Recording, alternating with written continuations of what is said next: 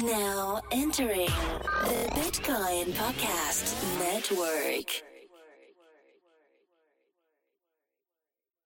to the Bitcoin Podcast. Welcome, welcome, welcome to the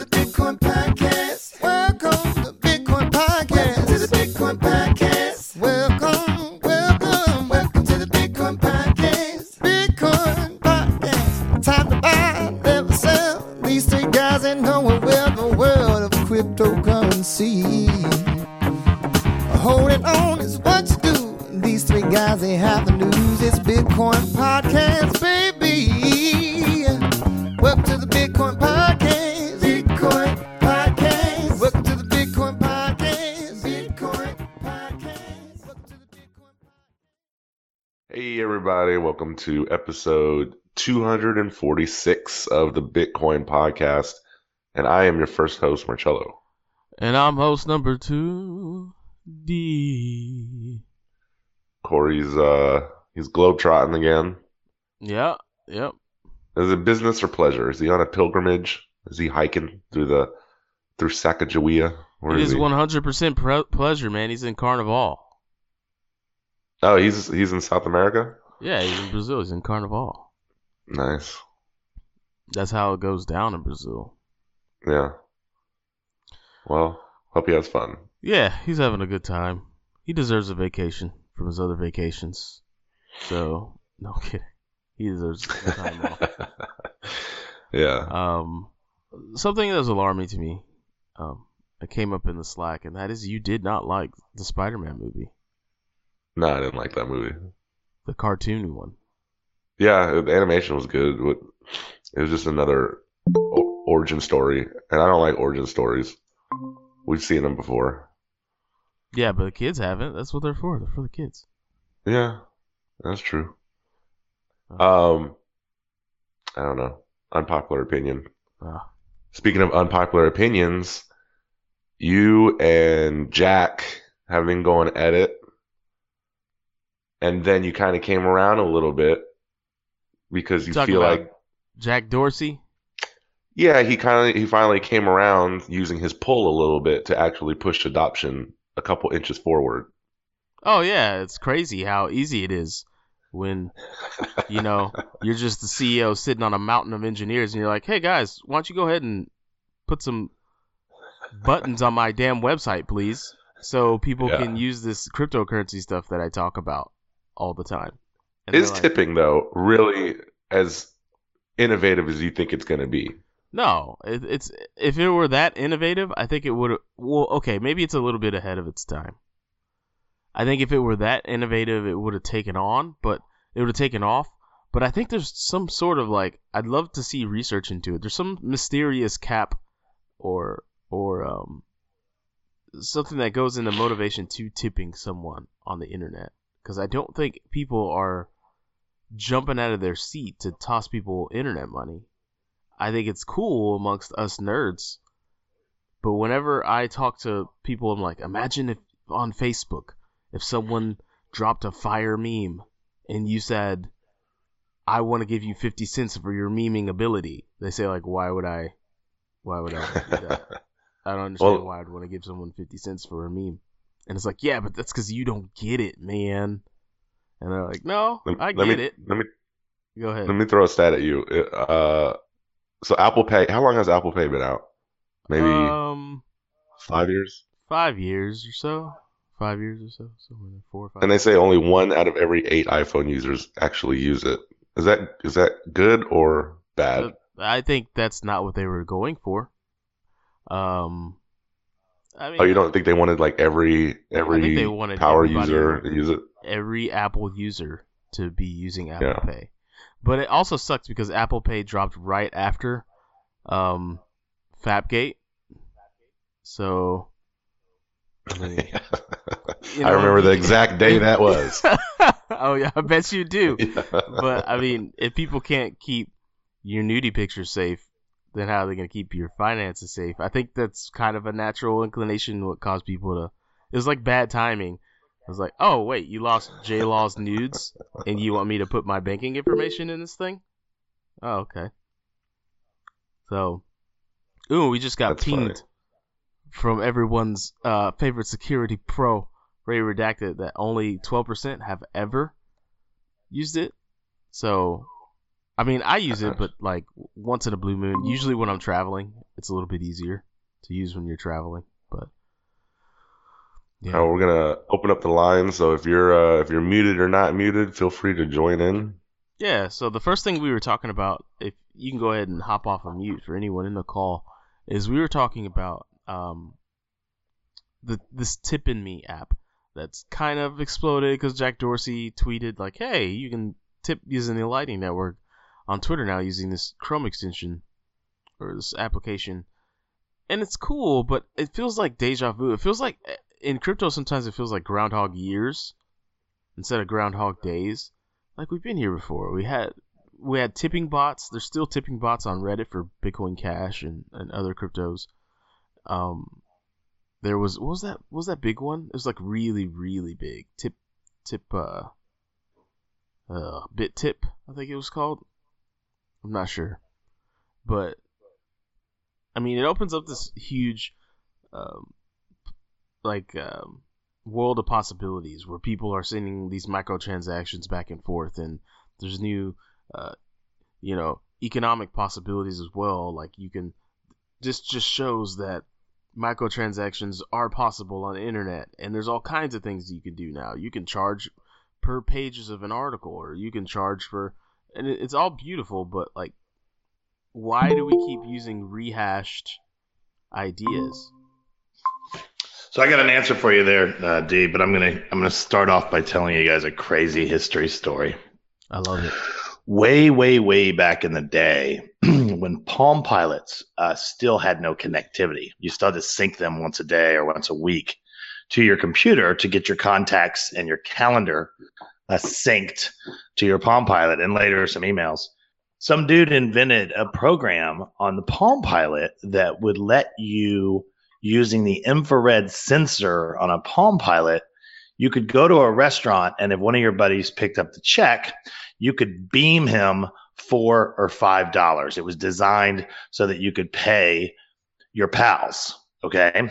And he put this out in the universe and it wasn't very big, very big success. It just didn't really take off. But somebody figured out that because it was basically using email from bank to bank, that they could use it on eBay.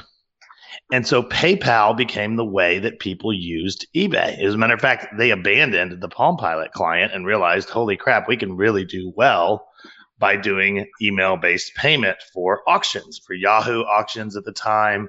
Uh, there was a few other eBay competitors before they ended up demolishing them the way that uh, oligopolies or monopolies tend to do. But anyway, my point is, is that PayPal was the original way that you could transmit money electronically, but it required somebody coming up with a use case that would pull usage uh, rather than necessarily the company pushing usage.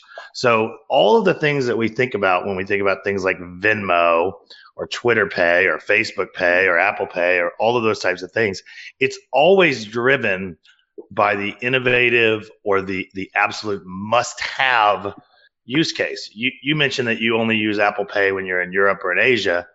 That's because in the United States, we really don't necessarily uh, have as much of a convenience factor as they do there with regards to just tap to pay, right? The thing about Apple Pay is you just kind of tap it and you just go.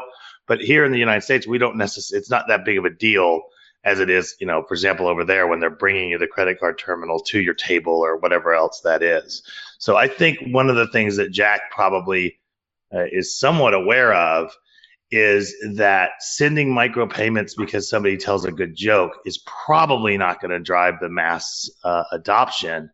But maybe it would be getting five minute head start on tweets from your favorite author or your, your favorite influencer. You know, maybe it would be, uh, oh God, I don't even want to think about this use case, but maybe it would be, you know, payment based voting for a certain type of, uh, you know, vote for which which hat is more popular or whatever that is uh, those use cases typically or sometimes come from the users themselves. Well, if he if if he was going to use crypto to motivate users of Twitter to unlock perks, wouldn't that kind of drive them to create like a Twitter token. Well, sure. I mean, that's always the question: is, is does it make more sense to roll oh it, uh, roll it yourself, or to uh, to buy it pre-rolled? As a matter of fact, I think there was a discussion on the Slack this morning. that analogy. about this morning there was this discussion on the slack about um, you know I- ibm is this b- multi-billion dollar behemoth right and, and they really really really lead the world when it comes to artificial intelligence because of their open semi-open platform watson but they chose to partner with stellar which is the xlm Mhm. right? When the people in North Carolina, there's probably 700 people that could probably come up with a better cryptocurrency or crypto asset uh, than Stellar, right? But IBM chose to partner with them, and there must be a reason for that, for them not to roll their own.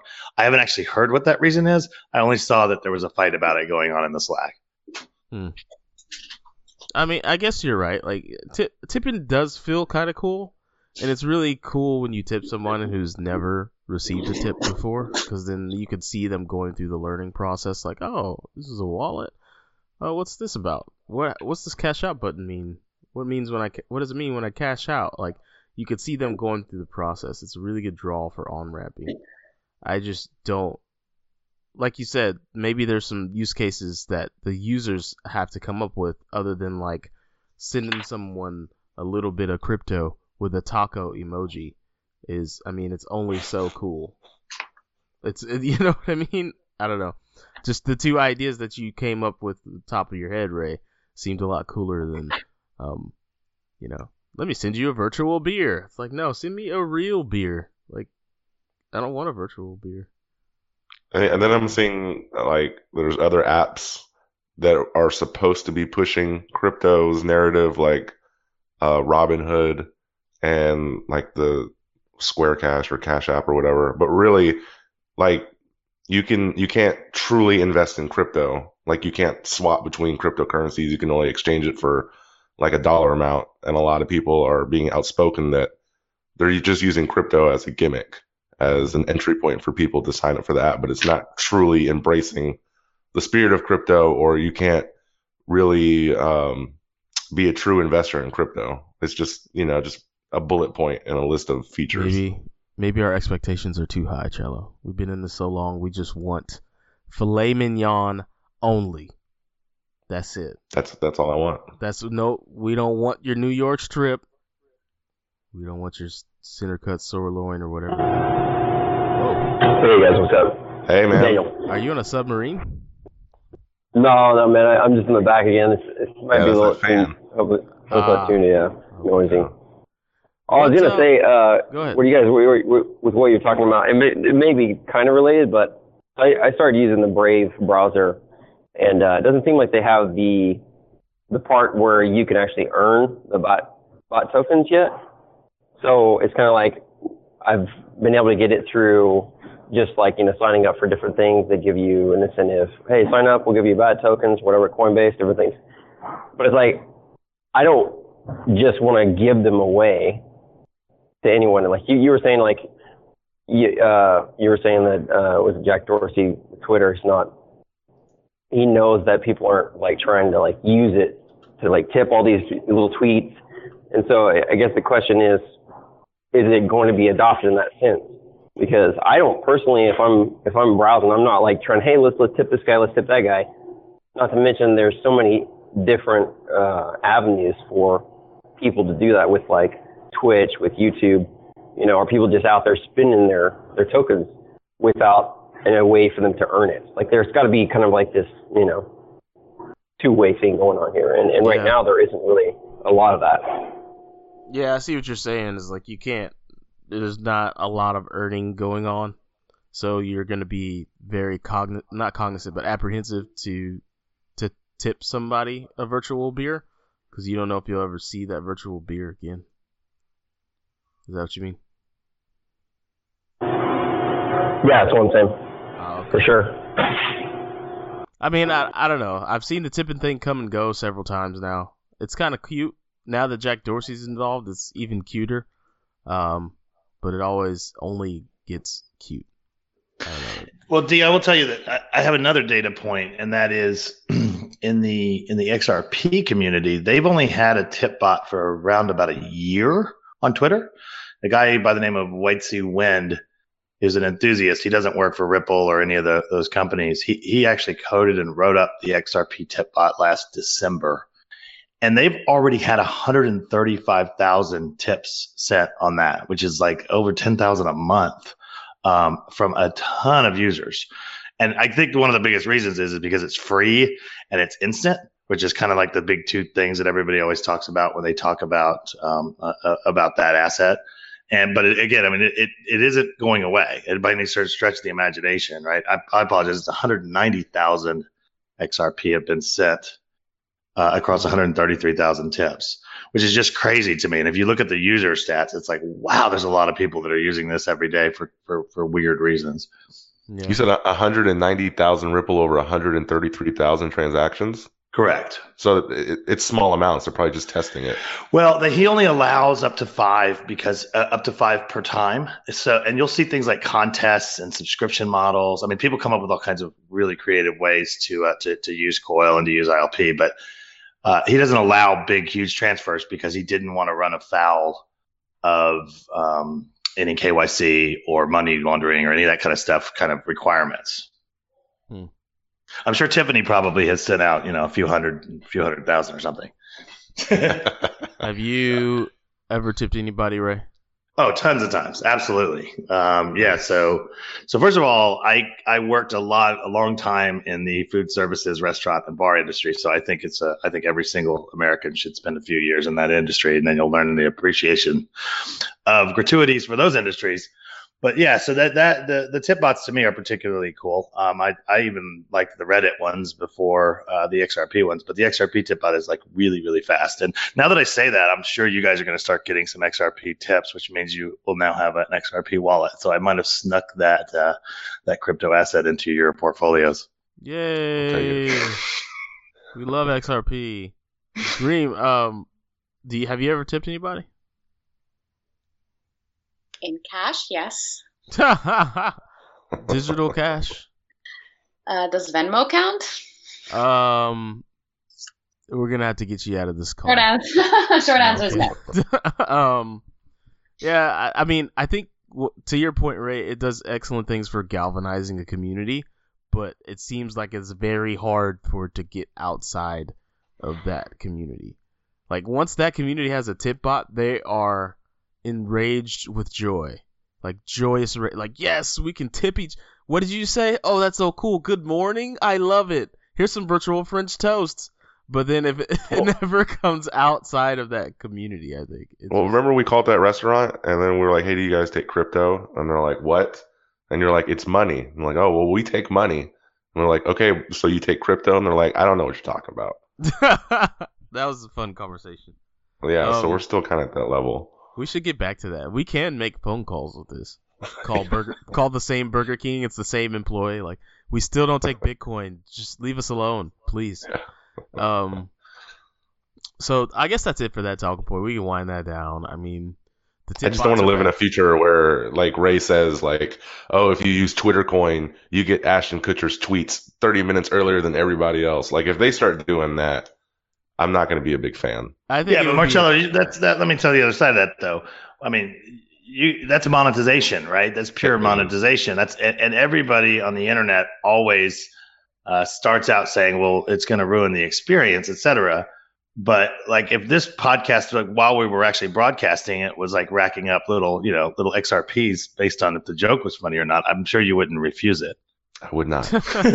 yeah, feel free to tip us every time we make you laugh this show. Um, but yeah, I don't know. I guess we can move on. We we had some other things that that kind of so IBM. We were just talking about IBM, and they made the news today. They made. I think it's funny um, how you know crypto Twitter slash crypto in general. Just like we get so just warm bellied about things people say and do about crypto. But the IBM blockchain, um, uh, I guess their lead of their blockchain development department, I guess he said that Bitcoin will be a million dollars. It's gonna definitely end the year. At oh, we're doing price talk, Cello. You're gonna love this. I can see you smiling already.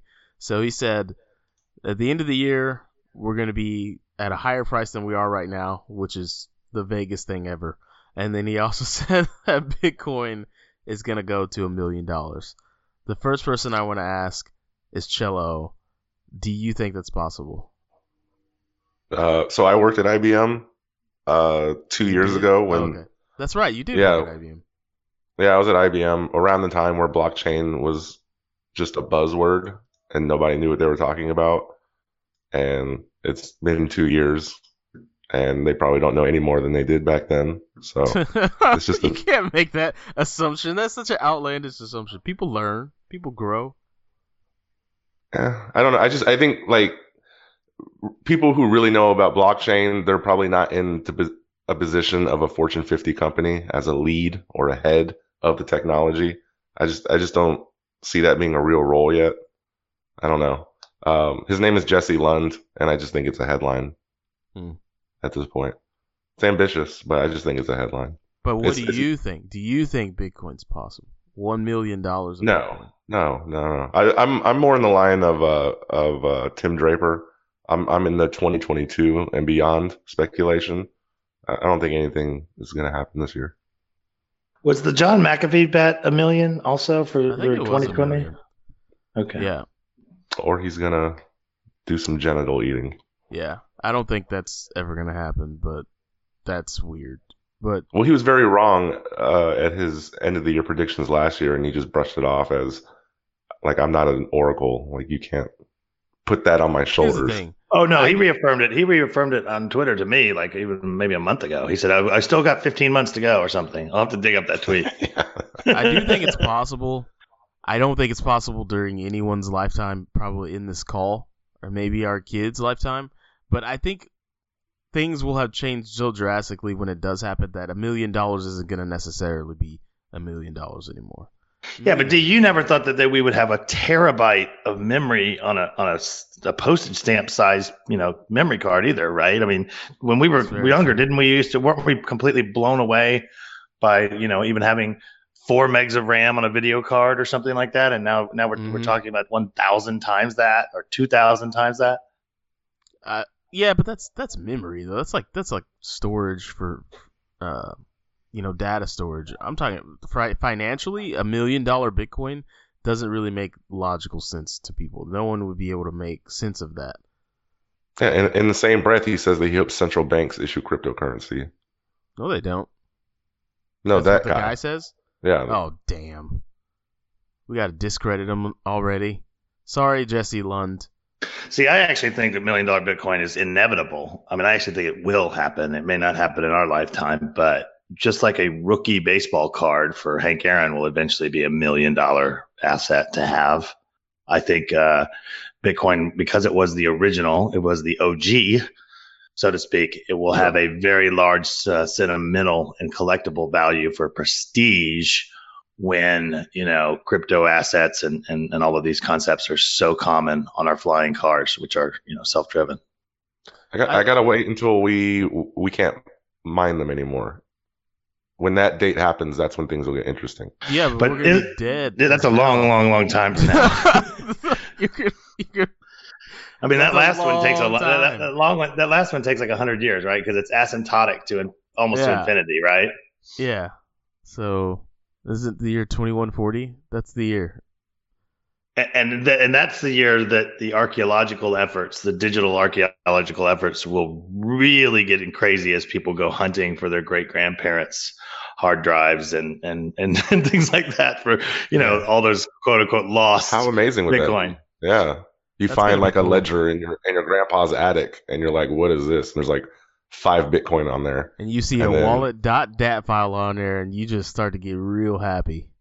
Well, just FYI, if you find some hard drives in your grandpa's attic, you might want to re- you might want to be very careful about searching those files by yourself with uh, without a whole bunch of people around you watching, because God only knows what he has on that hard drive.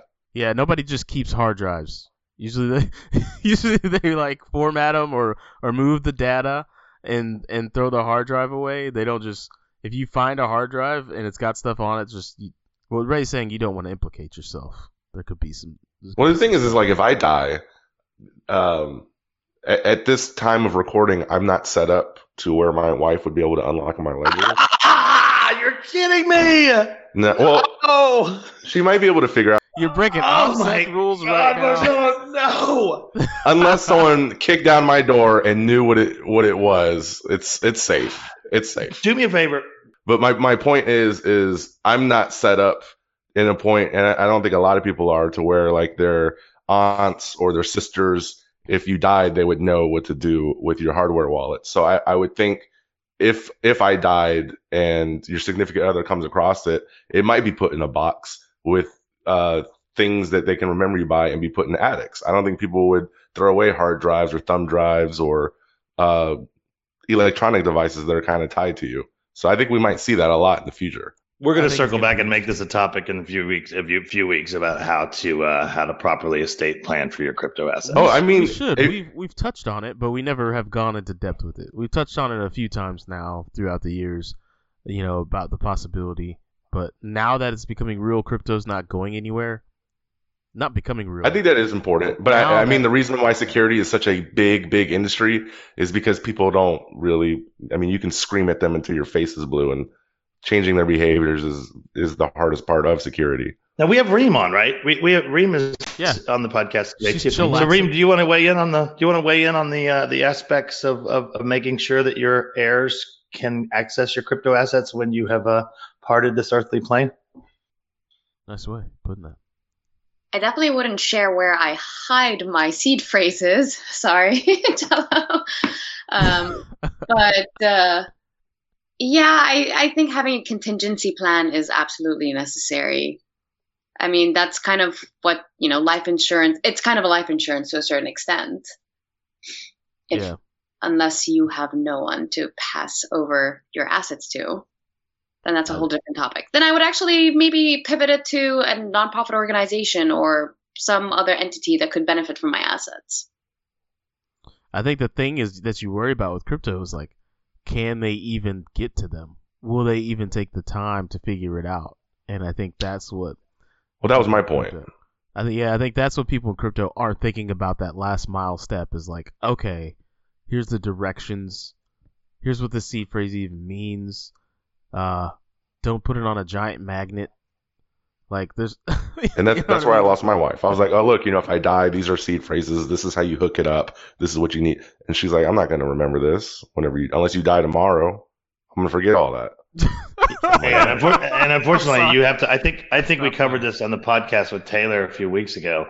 Not only do you have to, to to teach her that, but you, in order for it to work, you actually have to practice it like once a year, right? Yeah, because yeah. things sometimes change, or or people just forget, or whatever. Sure. And most people don't want to sit down and have a conversation about dying even once, much less once a year. This is the second time we've Yeah. done it in like less than six weeks. This this podcast. Is Oh yeah, because of. Canada, because that's Can- that Canada dude, right? Oh, yeah, This- the, the thing that prompted it was the Quadriga guy who quote unquote allegedly uh, or supposedly died, uh, in uh, and now it looks like that may or may not even be the case. uh, that plot hole is getting deep. Um, but so million dollar Bitcoin, I think it can happen, but I think by the time it does happen, a million dollars doesn't stretch quite as far as it does to these days. So, um, that's just my speculation on it. Oh yeah, that's that's true. If a gallon of gas is a million dollars fiat, then sure, Bitcoin could easily be a million. That's that's a great point. So that that's just my take on it. But I do I do want to say someone in the Slack is like, hey, you better go put that ledger in a safety deposit box. It is not just sitting on a table. It is in a locked box. it actually is sitting in. his You know, it's like it's a it's in a lockbox underneath Yeah. the rags in the garage behind the box of Playboys that labeled 1978. To my- safe. It's in my uh, Jurassic Park VHS box where no one will look. Jurassic Park on VHS, classic. Um, so guys, I mean, I've been saying it for three weeks, but I think it's for real, for real. I think the bear market is over. I think, I think it's done. I think we can start to look forward to greener pastures. Um, Why do you say that? well, the futures market is blowing up. And I think institutional investors have crypto by the short and curlies. And if the futures market's blowing up, and if they have the crypto market by the short and curlies, then I think that the price is, is, is going to go up. It's up 300%. Volume's up 300% on the long side of Bitcoin. Dimitri, you are calling the bottom. This is what you're doing. You're, you're I've been doing it for bottom. three weeks. I'm I'm trying to hop in. You know, I'm trying to hop into the pool, but I'm a little tentative. I'm dip, I'm dipping my toes. Um, but yeah, I mean, it, it does seem like there's a lot of up- upward price momentum. So that means that you're calling the bottom at 31.91, which is the the the 12 month low, right? You know what? I'm diving in. That's it. Okay, well we're at four now. We're at 4,000 uh, US dollars now. So that 31.91 was, I think, about in probably December or January, if I had to guess, was in the That's last it. few months. That's I it. always thought a bear market is if you if you're if you haven't exceeded the all time high, you're still in a bear market. If even if Bitcoin goes to eleven thousand, we're not in a bull run, in my opinion. No, the bear market is like um, the price is going down. That's what that means. Just that's it. Like if I bought Bitcoin at fifteen thousand, then I don't Yeah, really care about didn't- any bull runs that exceed that. Hopefully, you didn't buy all your Bitcoin at fifteen thousand. If you, somebody somebody who just bought three Bitcoin at three thousand, they just Yeah, they're doing lot of alright. money. You know what I mean? Yeah. That's that's it's all relative to when you when you bought it. But I think the But you long, can't you can't say that though. If we if we cover a headline where we think Bitcoin is going to go to one million dollars, and you're buying three Bitcoin at three thousand and selling at thirty eight hundred, and you made twenty four hundred dollars, that's small potatoes in the grand scheme of things. I want I want to focus on the big stuff.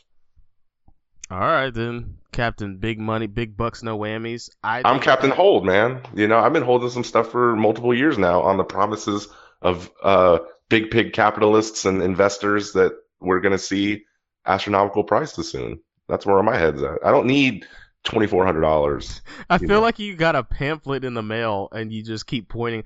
Like, according to this pamphlet, I'm supposed to be rich off of Bitcoin sometime soon, and Yes. that's that's that's That is the point. What is the point of being an early adopter in this whole thing? okay. What is the point? All If right. I if I enter in crypto the same time Bank of America does, I'm losing. That's a good point, and you're very right.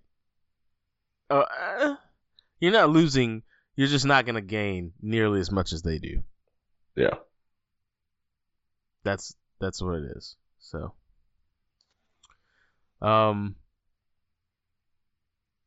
yeah. Sorry, I lost my I track my lost my track of thought. You were calling the bottom at 31.91. You're you're The going on the record. called, and I'm not. I'm no longer tentatively jumping in. That's me, official. Didn't do any FA or TA on that. I kind of did. I looked at the MACD on the weekly. Um, things are looking up. Okay. Okay, so then the, the, let's take that out, Dimitri, because when we were over 10,000, and certainly when we were over 15,000, Yes. and a lot of new people were jumping in, the number one thing that you would hear is, man, I wish we'd gotten in when it was like under 4,000, right? Man, I wish I'd gotten in earlier. I got, I wish I'd gotten in earlier. So this, if we go by your prediction, this by definition is now earlier, right? Yes. And so for those of you that have been shook out in the last, you know, 15 months or so, this is your time to to to, to shake back in. hashtag not investment advice. That's true. Not, not investment advice, not security advice, and not personal advice. Yeah. I actually got advised to shy away from doing like telling people on Facebook like, "Hey, you should buy Bitcoin." I don't do that anymore. I just give them facts. Yeah, how is that going? What? Because I'm not on Facebook anymore. How's that going? When you oh, do do you're that? missing. Oh my god. Oh my God, Marcello, are you one of the guys that always says, uh, "I just don't, I don't have a television at my house. I don't, I'm not him. on Facebook." Is that is that the new? I'm The not on new humble- anymore. the new humble brag? Oh, I don't know. How is Facebook these days? I, I've- I, I've I saw one be too many cat photos and baby pictures, and I just I deleted. Lots of. Oh no, I thought you were going to say you left because of privacy concerns because they continue to. Yes, uh, privacy, okay, that's a much better Yeah, story. No, I, I'm addicted to. So how's that going, D? So, um, I get. I mean, you know how Facebook is. It's like socially curating how you need to behave on Facebook. So, like, I get lots of interactions from saying stuff like, "Got some ice cream today. Tasted really ice creamy." But then when I tell them something about like, "Oh yeah, like um." J- J.P. Morgan is, is is building a stable coin so they could most likely legally purchase Bitcoin and Ether for their clients, nobody cares. It's like a ghost town. They're like, "What? Shut shut the fuck up about your crypto stuff." Nobody cares. So, um, Why don't you why don't you a pump it and be like short short the banks uh, onward and upwards? oh yeah, should like- I? I took a nap today. Bitcoin doesn't take naps. Bitcoin. Sure the. No, I saw somebody. That's not my. Somebody tweeted that this morning and it made me laugh out loud. That was Whittemore, yeah. Yeah. It's like Bitcoin is able to warm up its hot pockets all the way through on the first try. There's no cold center. Long Bitcoin, short the bankers.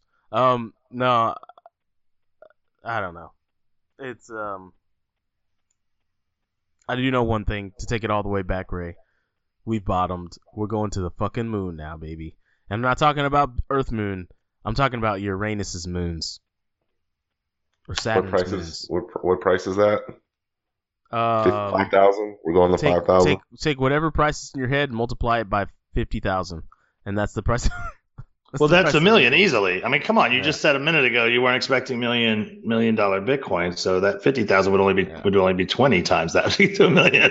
And this time we're not gonna get Lambos, we're gonna get Lamb boats. That's right, Lamborghini boats. So Lamborghini, we're gonna be contacting you soon. No, I'm kidding.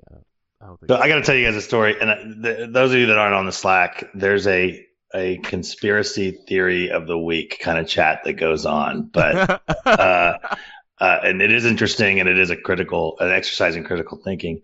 But by somebody's recommendation yesterday, I went and watched that Netflix movie about how um, root canals were what is destroying Americans' health. The movie's called The Root Cause. Have you guys heard of this yet? Have you heard of Root Cause? no, but go So- on. the basic theory of this movie is that root canals and wisdom teeth removal uh, seals off dead living living tissue that is that is festering and dead in your mouth, and that's what causes anxiety and autoimmune disorders and allergies and just a litany of, of, of other types of things. But so I'm watching this movie from the beginning, and it's really entertainingly done. A guy's in Australia, and he's kind of you know depicting his his journey to health and kind of making fun of a lot of of hokey things.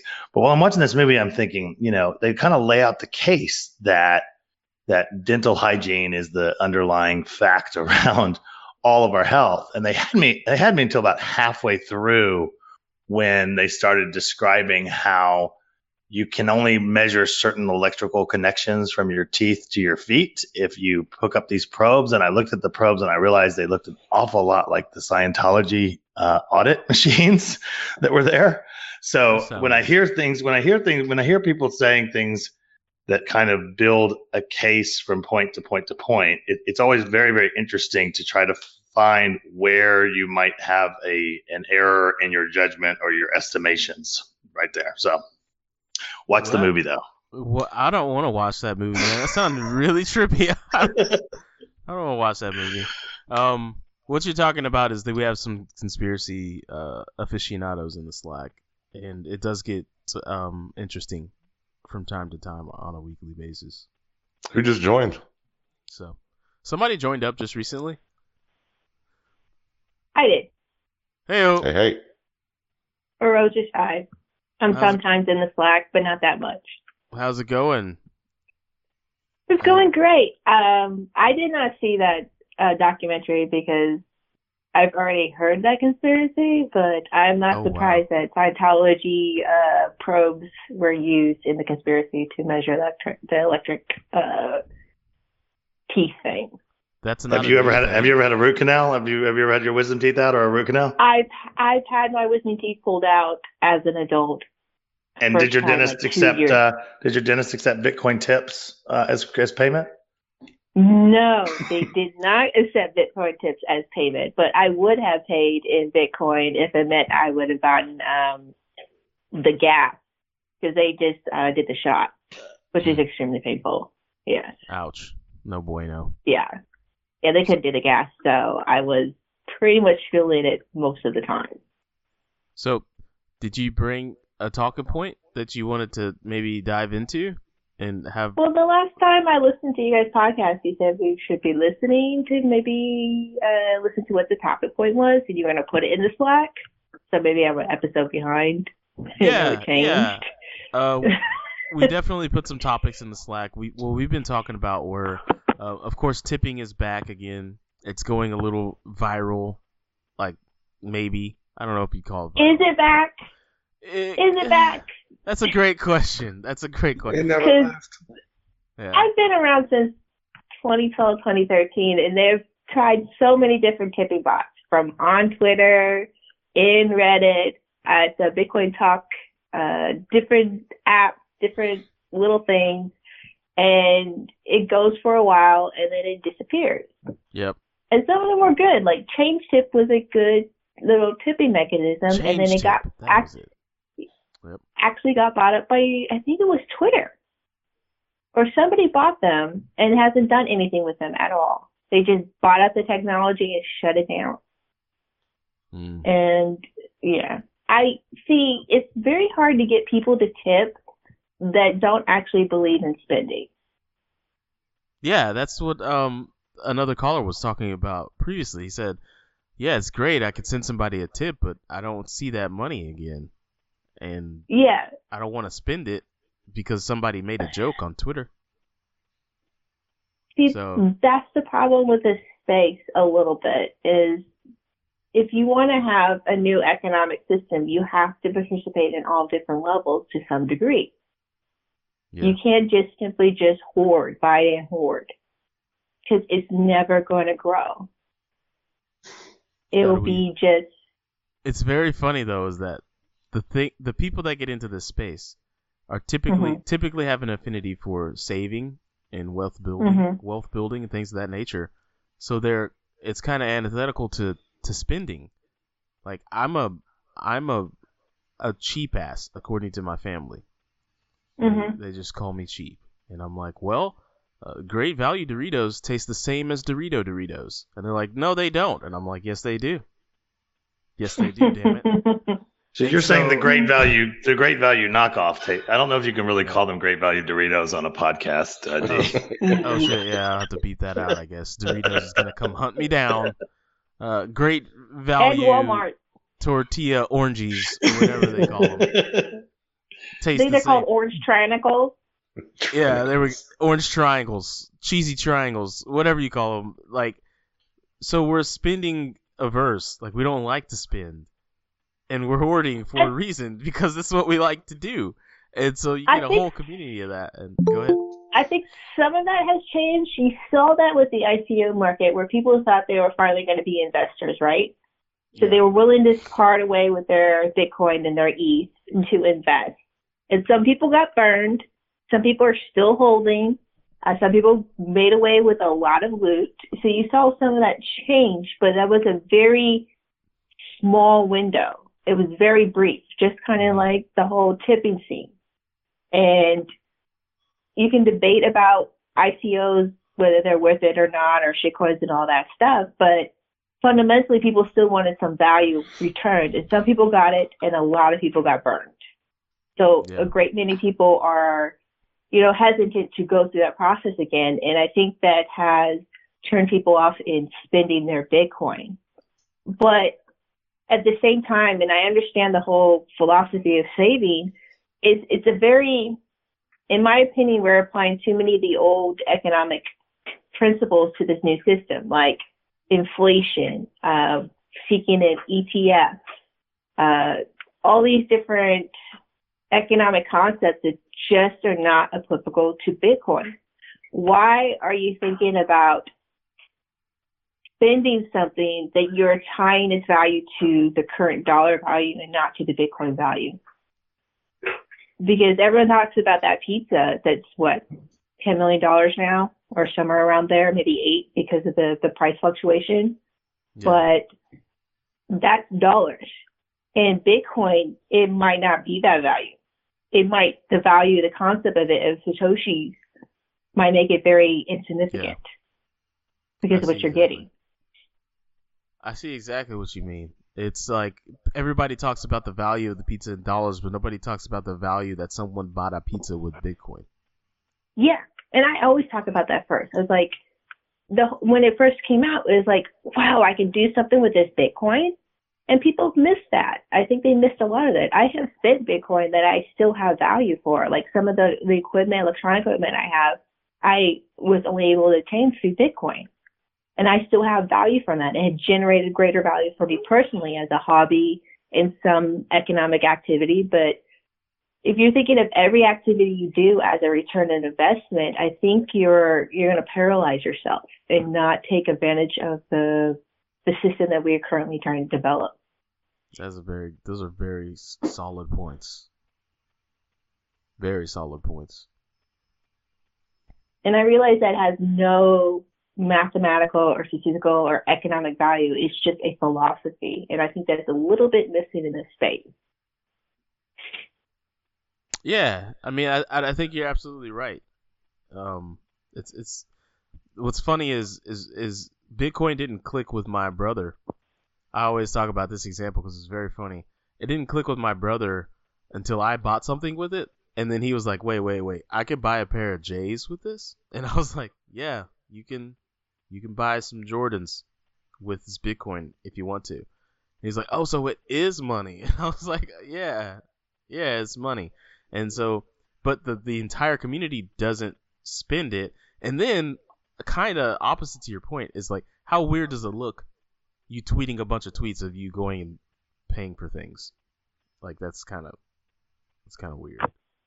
How's it any different than posting pictures on Instagram of the new pair of shoes you have, or just having a, a holiday picture and you have your new holiday gear on? I mean, it's just part of the culture, and it depends on what type of age you are or how you grew up within the zeitgeist of the change in the dynamics of how we share things, and then that's weird. hmm I mean, I'm going to be 40 pretty soon, and I share things, but I also realize there are people my age and younger that, that feel very weird still about sharing everything. And yet I have siblings that are younger than me that are teenagers and they share everything. And that's a little weird to me. But Yeah. I understand it because we still have some cultural connection. That's true. So it's not completely foreign to me. And I think really you have to just take it back and just examine the overall cultural digest and realize that how you do things is not how people do things now or will do things again. And you can't just be mad about it. It's kind of like the, I personally believed like, and I, I remember to this day, like it was like 1992 or 93. And I remember one of my friend's fathers was just talking crap about rap.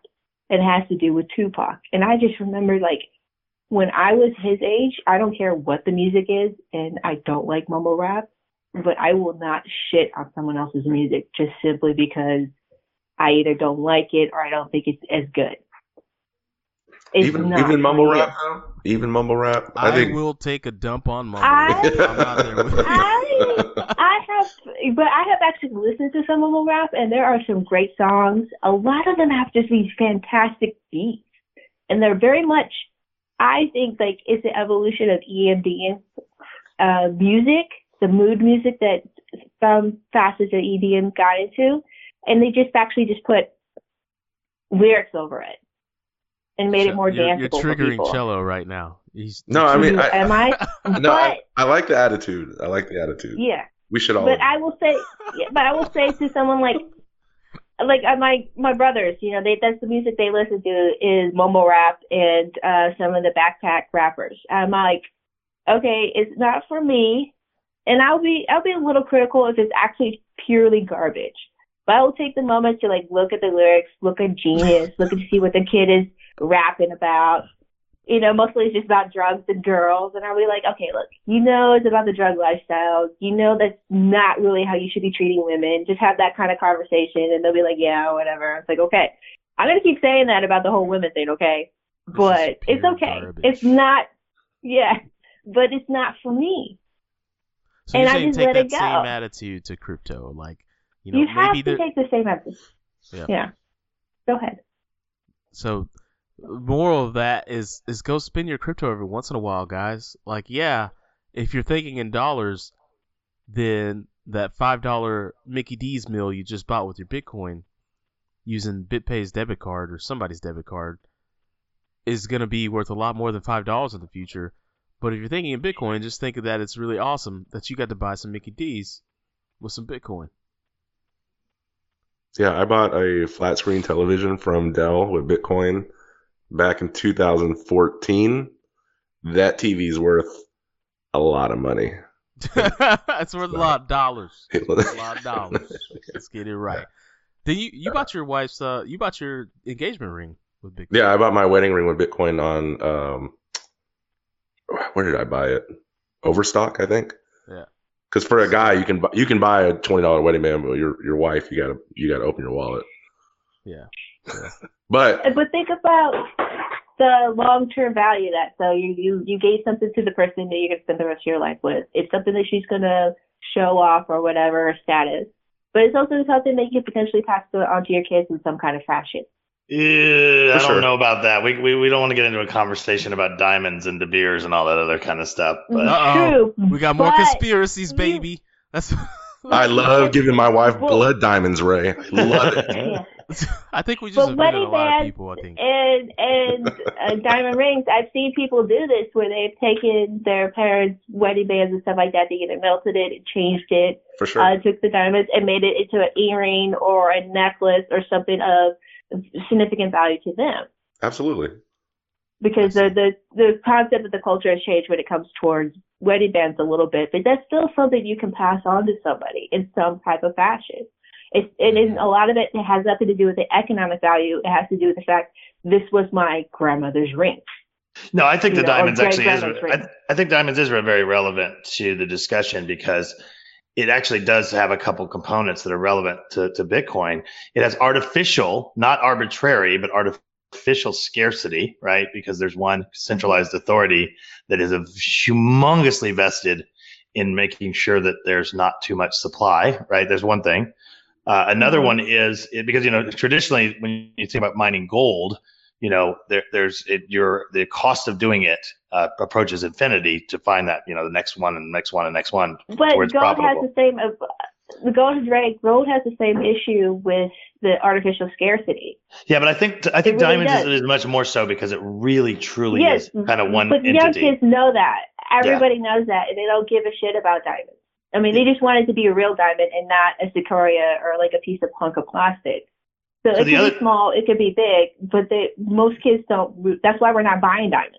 Sure. Well, the other We yeah. the other thing that's fascinating about diamonds compared to bitcoins is is Mhm. the reason that diamonds have been so incredibly successful and popular and De Beers has made so much money really has to do with marketing. They they were able to Yeah. brilliantly market it in a way that you felt guilty if you didn't spend three months salary on something, which was, you know, incredibly high amount of money even even back then when they first launched that campaign. And they've been very, very good at it. So hopefully we're not going to find out our crypto asset Hmm. the one that wins is the one that's marketed the most brilliantly. Ooh. What if You we know, you see that. people? You see that with EC- Ethereum. Ethereum had a great marketing. I remember that paper when it came out and the initial frontier and the excitement people had. They had a very good buzz to them. And that's why a lot of people jumped onto it because they said, well, this could be like Bitcoin, but we're not going to do the whole money and hoarding and saving thing because we're making you know, Skynet, the world computer thing. And people bought into that. I was excited about that. Sure, I was sure like, oh, did. oh, a I con- sure do. Totally. I still Yeah. am excited about it. I mean, that's what you're what you're speaking to is like you know, there's more to this than just money, and I think if there's any community that understands that, Mhm. it's definitely the Ether Camp. They're doing all kinds of cool shit over there. That a lot of it you're just like, yeah, but why? That's that's what. Yeah, that's but why? But it, a lot of it is things that people speak about that have been sitting on like papers, academic paper shelves, and been debated for years, and now are being tested. Like the whole concept of you have to have inflation to encourage spending. Well, there are several cryptocurrencies out there that have built-in inflation, and are they being utilized? The only one I know is Dogecoin, but it's not really being utilized for completely for spending, and it does have a tipping community. It's just kind of there. Could, could you say that again? The only one you know that does that was which one? Dogecoin. Dogecoin Oh, already Doge. has a built-in inflation, and there's a few others that weren't well designed, but they have inflation in them. And it's all about that whole concept of like one percent, two percent, or three percent inflation. Where Bitcoin is like we really don't have inflation, and if you think about it, that's true if you don't take the concept of Bitcoin to the value of a dollar. It doesn't have inflation. Well, no, it's Yeah. deflation. It's deflationary, right? That's the, that's one of it's the biggest. very, Yeah. it's very deflationary, and also unlike gold, you actually know the exact amount there that is ever going to be around. So you can't have the concept of inflation or uh, not knowing that not knowing factor hmm because uh, gold has had some significant periods of inflation because you don't know how much gold is in the ground. You just don't. And for like, what was it, from the 1500s until about maybe 1750, there was a huge period of inflation because the Spaniards, the Portuguese, and the British were just mining the hell out of South America and the Americans hmm and it caused a significant inflation in the European in the European market and eventually around the world because now there's a new amount of gold, a new amount of silver that was just being dumped on the market and it Mhm. changed everything. But that's why And then there central was a- banks are so powerful these days because they they take Mhm. that narrative out and they eliminate it. They say, hey, you know that uh, you know non-predictable inflation that happens? Mhm. Not anymore, baby. We're we're coming off They of gold, they, and they try to make it the- predictable. Yeah, we are the, the the narrative. We're the damn gold mine now. And Well, they try to make it predictable, but at the same time, you don't know when a war might potentially pop up most of the time, or what a new particular technology might just shift everything. I think Yeah. we're still feeling the effects of the banks and mo- most major industries not really understanding the internet. And you see that with the attacks on Facebook and Twitter and the ISPs and copyright and all that that we're going through right now. Yeah. Yeah, that's true. No, this this this spun up into a great conversation for me calling the bottom. I like that. I think we have one more dip before we get to the bottom, personally. oh shit!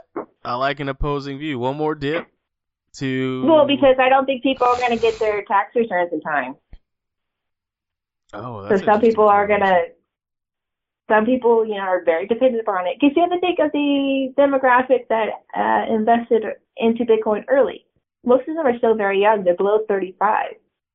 So unless they are, you know, really set into their careers, have their homes and their cars and stuff like that, they're still paying student loans. They might be still paying mortgages, things of that nature, and they're kind of dependent, depending on how they did their taxes on that return.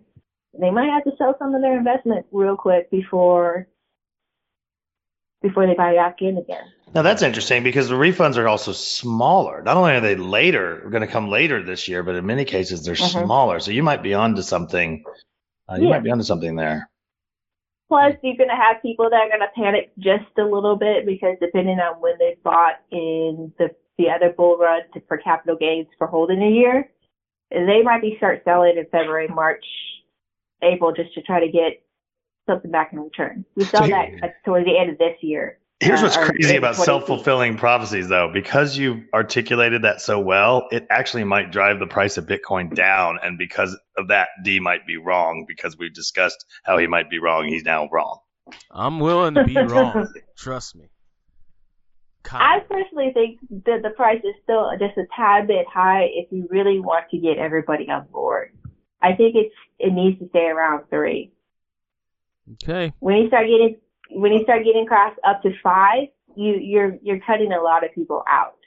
Oh, you want it to Because it stay around three. You don't want it to dip I below think- three. You want it to stay there. That's a totally different thing. Never mind. I don't agree with well, you at all. You're I, cut I off. think You're it cut will off.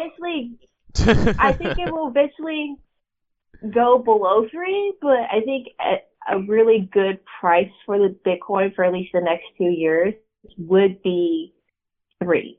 To get past the halving, to get past any additional changes that might happen, three would be a good idea. Because it's enough of a value, but it's not so high where people are going to freak out like they did with 10 and 20.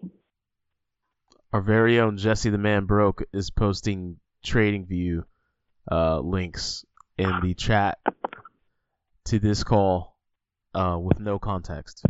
He's just posting. and so we're gonna. Oh, that's what you post. Okay, so when we were, so when Jesse and I were um doing adjust the headers, the one that we just released, uh, we noticed that there there was an article about the correlation between crude oil and the Bitcoin price that's developing. And then Jesse was like, "Yeah, it kind of makes sense because mining costs energy and oil is energy juice."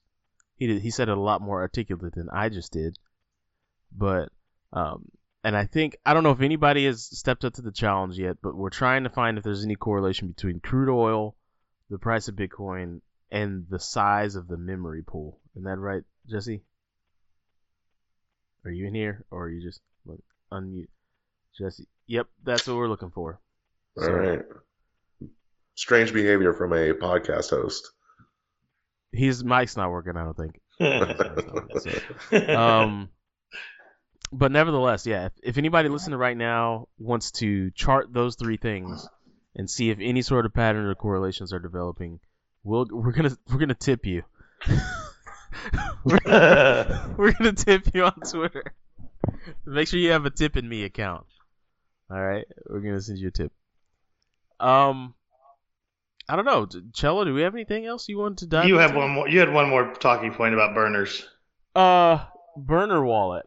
So I just looked it up like really quickly, and apparently, like Ether, the EtherCamp has built this app that's like it's a burner wallet, like literally like a like a burner phone, but like a burner wallet. I guess you can put little bits of crypto on it and give it to somebody. It works really great at conferences when you really can't trust people that you just met. So you use a burner wallet. Has anybody any has anybody in this call used that? No, but how's it different to generating a random wallet?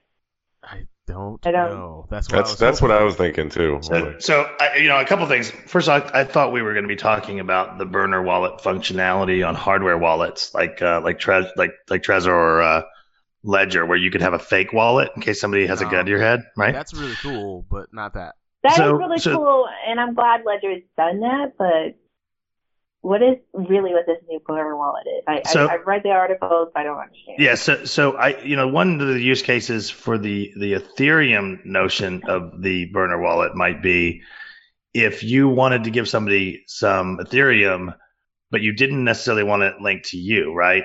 That's that's sort of the the the path because of the blockchain as being immutable, right? You don't necessarily want it linked to your main wallet. And you know we've talked in the past on past episodes about dusting attacks and about how to protect your privacy uh, on the blockchain. So that that was kind of my assumption when I saw the Denver posts around, you know, this this use case was was it, it was really about being able to just give a random stranger something and then not being able to track it back to you. Mm-hmm. But Um, okay, I think the fu- I think people were just really raving about the fact one, it's built on Dai, um, and two, it's like it costs pennies, pennies, fractions of pennies for transactions, and it also uh, is complete. It's like a very fast, very free transaction, and it's And no seed phrase and no no No no, seed phrase. complicated. Yeah. It works in your browser. You don't have to download an app. You just go to Burner Wallet. Boom. It works in browser. So I think that's what everyone was raving about. But even that in and of itself is not all the way new for the EtherCamp because there used to be a browser uh, Ether wallet, a browser-based Ether wallet. In fact, it was it turned into uh, oh my god, Jaxx. Jaxx wallet. Before Jaxx had a wallet, they had this web-based Ether wallet that I used, and it was great. I think it was called my my. I think it was called the Ethereum Wallet.com, not my Ethereum, but the Ethereum wallet. So I don't know. Ray, everybody, it's starting to feel like Groundhog years. The longer you're in this stuff, it's like, oh, we've done that before. Oh, now it's purple. Cool. oh, well, we started off by Yeah. talking about PayPal, right? yeah. So, Well- I don't know.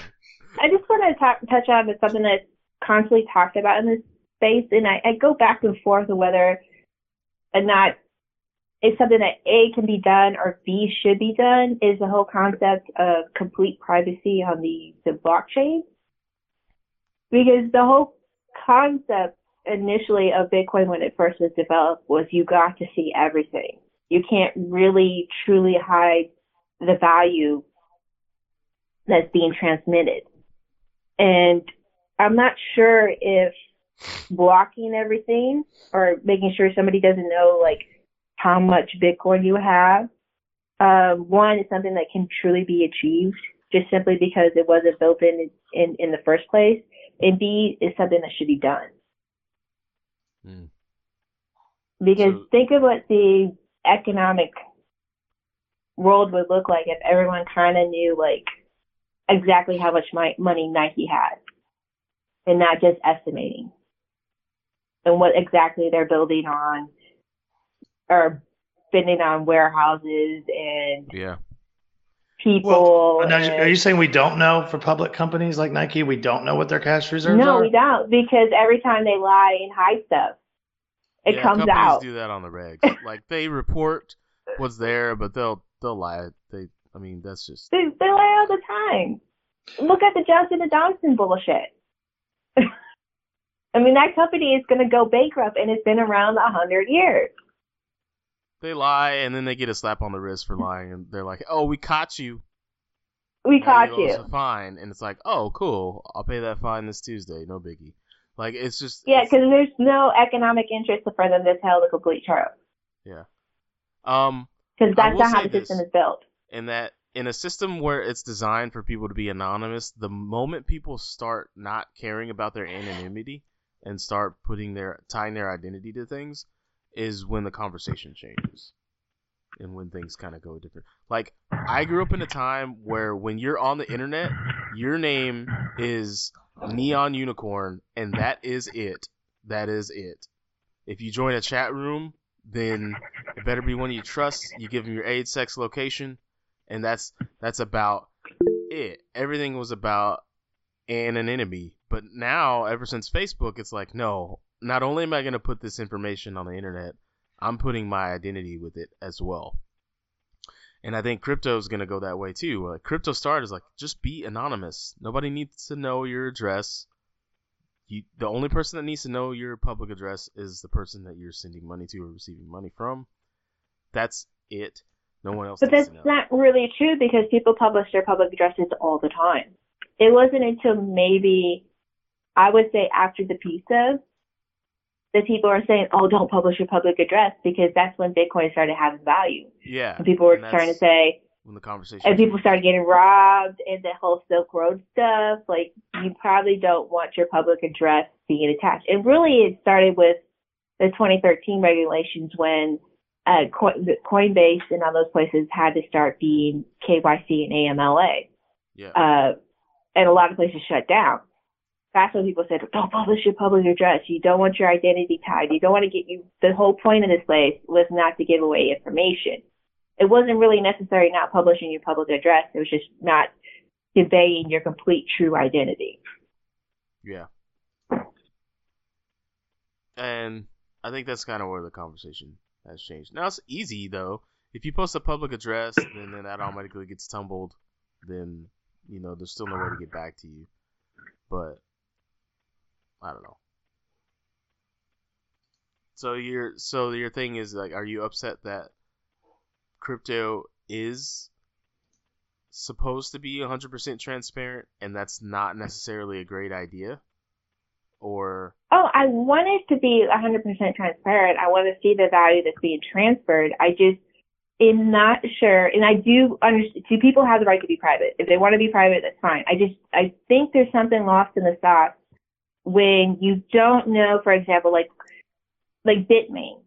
Bitmain, everyone is seeing the shit show that's Bitmain, right?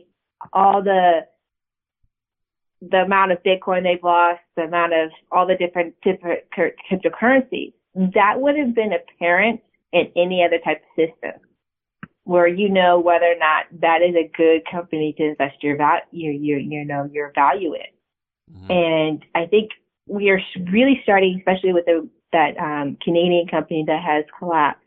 People are really looking at exchanges and seeing do they actually have cold wallets? Do they actually have the amount of cryptocurrency they say they have, or are they fractionally reserving? Which is something that people have um, said that Coinbase is doing and has been doing for years. I think it's though, important. to me it's weird is that we've had two different um two different blockchain developers like high tier blockchain devs on our show in Emin Gün Sirer Mhm. and Dan Boneh that said that they both have created proof of solvency algorithms for cryptocurrency but no exchange wants to use it that is what's weird to me is that they the Because they're, fract- technology they're probably reserving. yeah, like that. That is that to me is the red flag of like okay, like there's there's algorithm like there's algorithms that exist. You could program a proof of solvency into your exchange, so people knew if you were solvent or not, or insolvent or not. But you're just choosing not to. Yeah, I don't think that not accepting proofs of solvency is is evidence of of Coinbase doing fractional. I, as a matter of fact, I don't I don't even think they're really related. That'd be like if somebody showed up at my restaurant and said, "I've got a I've got my own health inspection form. Can I can I run my health inspection in your kitchen?" And I'd be like, "No, you're not an authority. You can't do that at all." And Coinbase is probably one of the heaviest regulated uh, crypto exchanges in the world because where they're located. So I tend to I tend to be a little bit more skeptical that they're up to the same shenanigans that a lot of people say that they're up to. But I would I would absolutely not put it past some of the offshore, unregulated, un GDPR'd ones. But Ray, it's not against regulation for Coinbase to be a fractional reserve place. So they can actually they can actually use they can actually do multiplier funds, basically leverage out their own customers and and wash trading and all of those types of things that sometimes they're accused of doing, and it would be legal. Is that what you're saying? That's what the that's what banks have been doing to some extent. Now the wash trading might be illegal, but the fractional reserve aspect of it, I don't think it will come down to being illegal with the different types of licenses they have applied for and gotten. You know, you have a good point. I, I am not that familiar with the rules around uh, uh, what is it, the BitLicense, the New York one that they're actually But under I, as I well. also think they also actually have a banking license. Yeah, they have FDIC insurance for the fiat Yeah. holdings only too, and I think the FDIC is extremely specific about how much you're allowed to hold on a cash basis for fractional because that's the entire reason that the system doesn't collapse. But I think it may be a little Mhm. different with Bitcoin. You, you you probably have a pretty good point there. Yeah, as long as they have the, the cash reserves, they're fine. They don't have to have the exact amount because currently as it stands for Bitcoin because there is no regulation on that. I will tell The you that when we, when we did that publicity Yeah. stunt a couple months ago where everybody was supposed to withdraw their private keys from exchanges i kind of i Mhm. kind of anticipated that there would be some exchanges that that didn't come out too well from that but it, it we never really heard there, of there anything were. Oh there, were I think there was like Bitfinex. There was a few that was not allowing people to withdraw.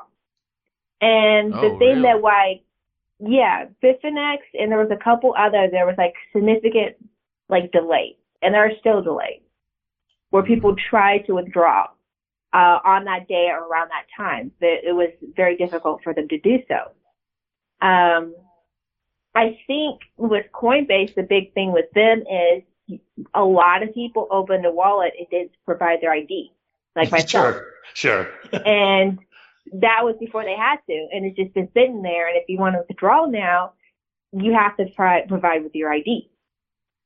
And so they're hesitant because the value, and people are still thinking in dollars, is not high enough for them to want to withdraw. Because I bet most of them are what people consider dust.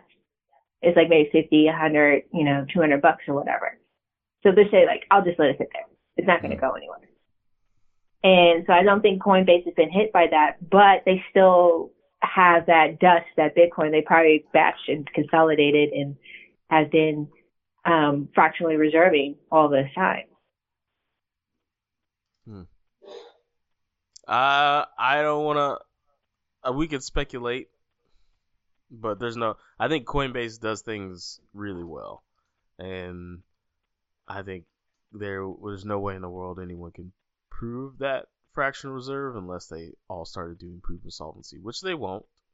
So I don't know, but I do know that we need to wrap up. Unless anybody has anything else, but we are running low. It's been about 70 minutes. Good long meaty show. Um, does any anybody have anything they want to plug before we wrap this? We haven't plugged your book. That's right. We're gonna get to that. Well, we've got a book. It's called "In Ten Words or Less." Can you describe Bitcoin, Ethereum, or blockchain? Uh, we have a trademark question when we interview guests on our show, and that is, can you describe one of those three things in ten words or less? It's important to be able to take complex constructs and explain them simply. If you can't do that, then you have more learning to do, in my opinion. Um, so all how many interviews are in there, Cello? Two hundred or so. Mm, yeah, there's a lot. Um, of, of about 200 people that we've interviewed, we asked them that question. You get to see their responses. There's a link to the book on the website, thebitcoinpodcast.com. It's a coffee table special, baby. Get that bad boy, throw it on your coffee table. The next time you have a Super Bowl, then oh, the draft, the NFL draft's coming up. You're gonna have a draft party. Your friends coming over. They're like, hey man, what's up? I heard about that crazy Bitcoin thing. You got a book right there. What's the book about? And you're like, oh man, it's crazy. This show I listen to is great. I love it. It's uh, Cello, your daughter is very creepily like looking around the corner and over your shoulder. Yeah, I know. But anyways, uh, go get the book, thebitcoinpodcast.com. Uh, you'll see a big old book. Click on it, and then and then click the other clicks and buy it. Um, we have other shows. Of course, you probably just listened to Just the Headers. Jesse the Man Broke is actually on this call, but he refuses to speak up. He's being a man, international man of mystery. Wait, did you just call him Jesse the Man Broke? Yeah, that's his name. Jesse the Man Broke? Is he a wrestler from the 80s? Dude, don't. I'd be careful. He's on the call and he hears you. Jesse, I would like to. No, I just feel like I'm not listening to just the headers much, and I feel like that was an inside joke that developed into a name now. Uh, it's been his name since the jump. Jesse the Man Broke. That's his thing.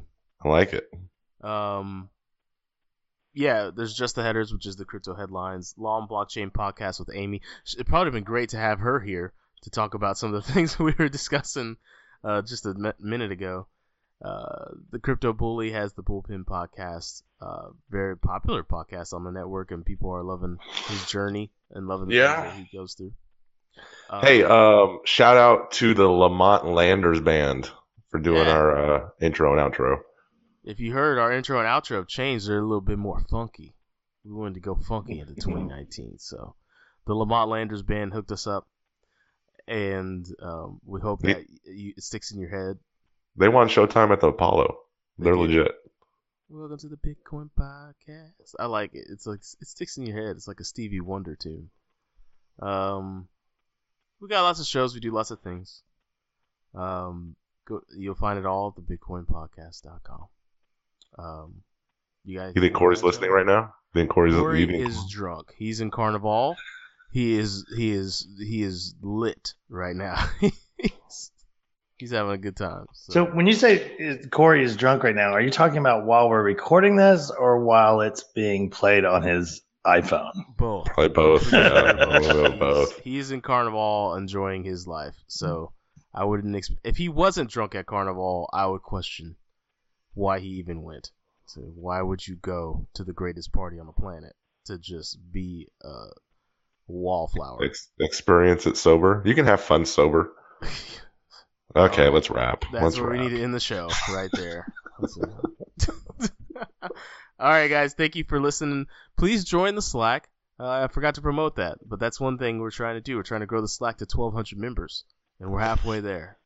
So if you heard this and uh, you're driving, pull over, go to the BitcoinPodcast.com on your phone, and go to the Slack button and join the Slack.